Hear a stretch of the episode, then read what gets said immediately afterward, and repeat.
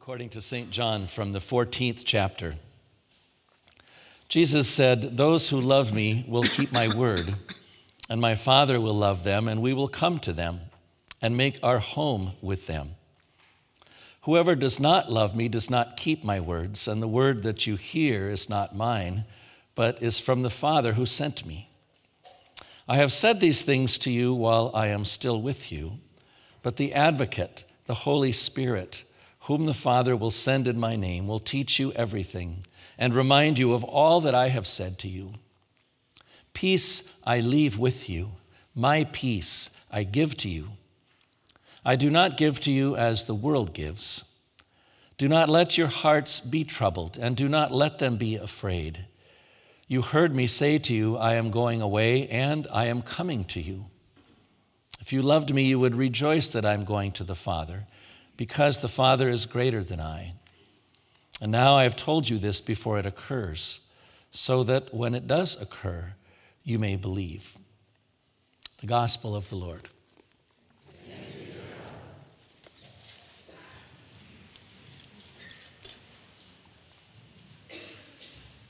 In this year's overlap of Sunday lectionary readings with the regular calendar that we follow, we hear Jesus' words of peace, his promise of peace on the same weekend that we remember people who died in military warfare.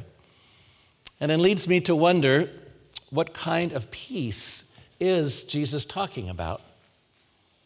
In much of our everyday language, we equate peace with the absence of conflict. In other words, peace is when warfare ceases when conflict with another person is over, when strife within a community comes to an end, or when the source of our worries and our fear is eliminated. We think of peace too as the absence of pain or suffering here in this life and in the eternal peace which is given to us after we die. That's what we mean when we say now he or she is finally at peace. So, if I were to choose a word that would define that kind of peace, it really would be the word absence. And in every case, it's a good absence because it's an absence that affects our well being in a very positive way. But I don't think that this is the kind of peace that Jesus is promising in our gospel reading today. In fact, given the circumstances of life at the time that Jesus said this to his followers, it's actually quite obvious that he meant something different than the absence of all of those things I just mentioned.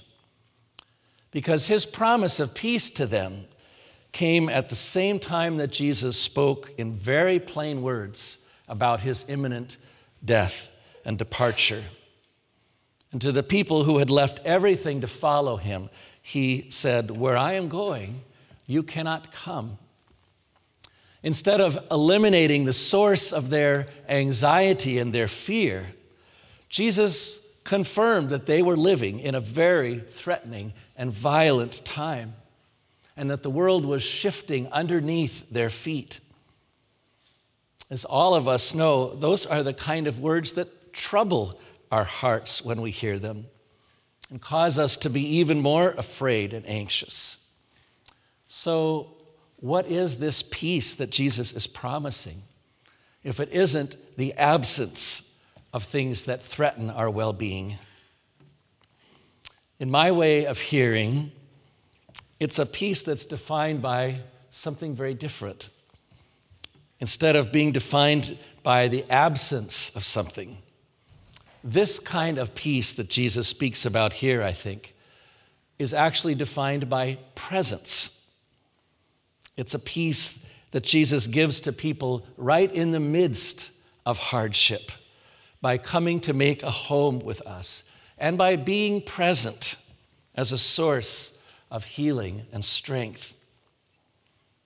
On my recent visit to the island of Iona, that distinction became very clear for me during morning prayer at the Abbey. After hearing scripture and affirming our faith together, we prayed the Lord's Prayer, In the ecumenical version that they use there, the words are the same ones that we pray here every week, except for one preposition. It seems like a small thing, but as soon as it crossed my lips, I knew that this one little preposition represented a radical shift in focus. In the translation of the Lord's Prayer we use, we ask God to save us from the time of trial. In Iona and in many English speaking communities around the world, people pray, Save us in the time of trial. I'm sure you can hear the difference when we pray, save us from the time of trial, we pray for a peace that is defined by absence, namely the absence of trials in our life. We ask God to keep trials away from us so that we don't have to live with their consequences.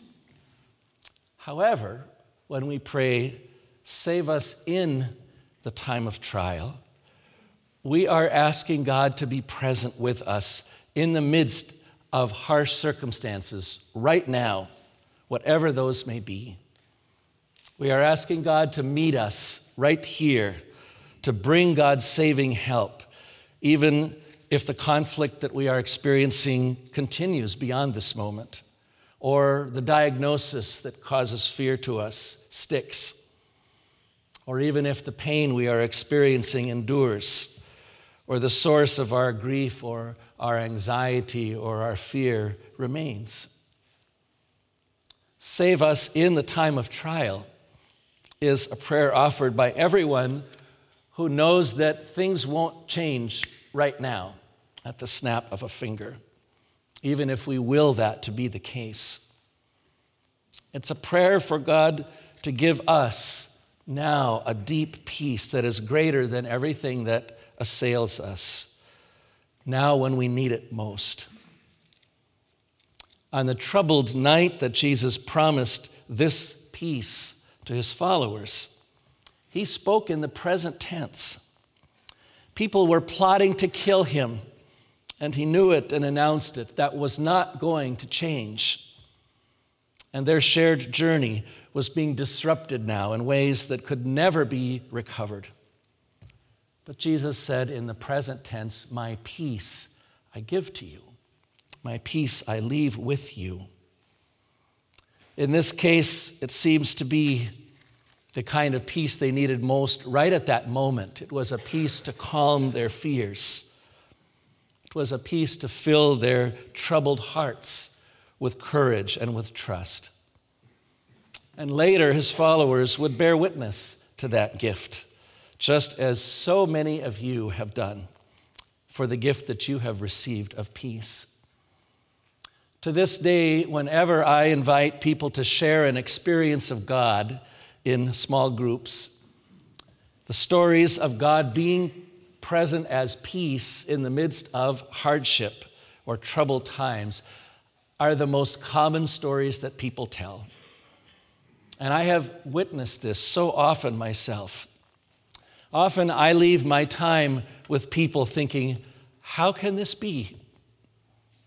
How can he be so calm right now?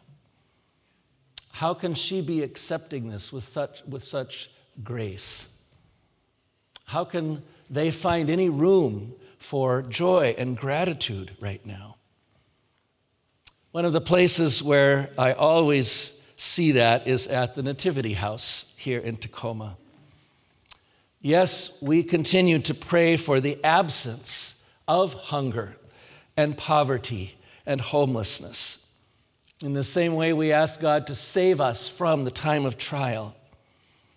We pray fervently for the kind of peace which will put an end to grave circumstances in our society that create those hardships, those conditions for God's people. And we pray also with humility that God would remove from us, take away the sins of complacency and complicity that lend themselves to that problem. That's all profoundly important. That kind of peace is also what Jesus promises and what Jesus comes to give. It's a kind of peace that requires every ounce of our strength and perseverance and courage to pursue as Jesus did. But along the way, in the time of trial, there's a need for another kind of peace as well that is equally important. And that's what I saw again at the Nativity House.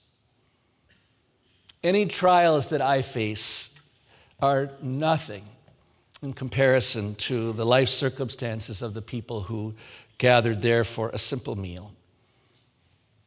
But in that whole room, as is almost always the case, there is a spirit of peace somehow in the midst of all of what they are experiencing. As one cheerful woman yesterday said, there are positive ions shooting all around this place. and she was right. So today, let's try praying the Lord's Prayer as they do in Iona. Let's ask God to save us in the time of trial. Not in rejection of the equally important prayer for peace that puts an end to violence and warfare and hunger around the world, and the peace that will finally put an end to mourning and crying and pain in all of creation. But let's pray it today, knowing that we also need God to come to us and to our neighbor right now with a peace that we cannot attain on our own. Let's pray it for ourselves, for the people in front of us, for the people behind us, for the people beside us.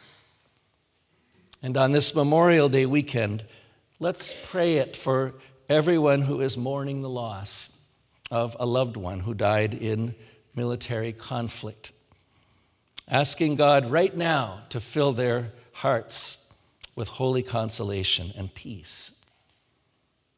God in Jesus Christ has promised to give this gift to them and to us, giving us good reason to say to God what almost everyone said yesterday at the Nativity House Thank you. Thank you. Thank you. Amen.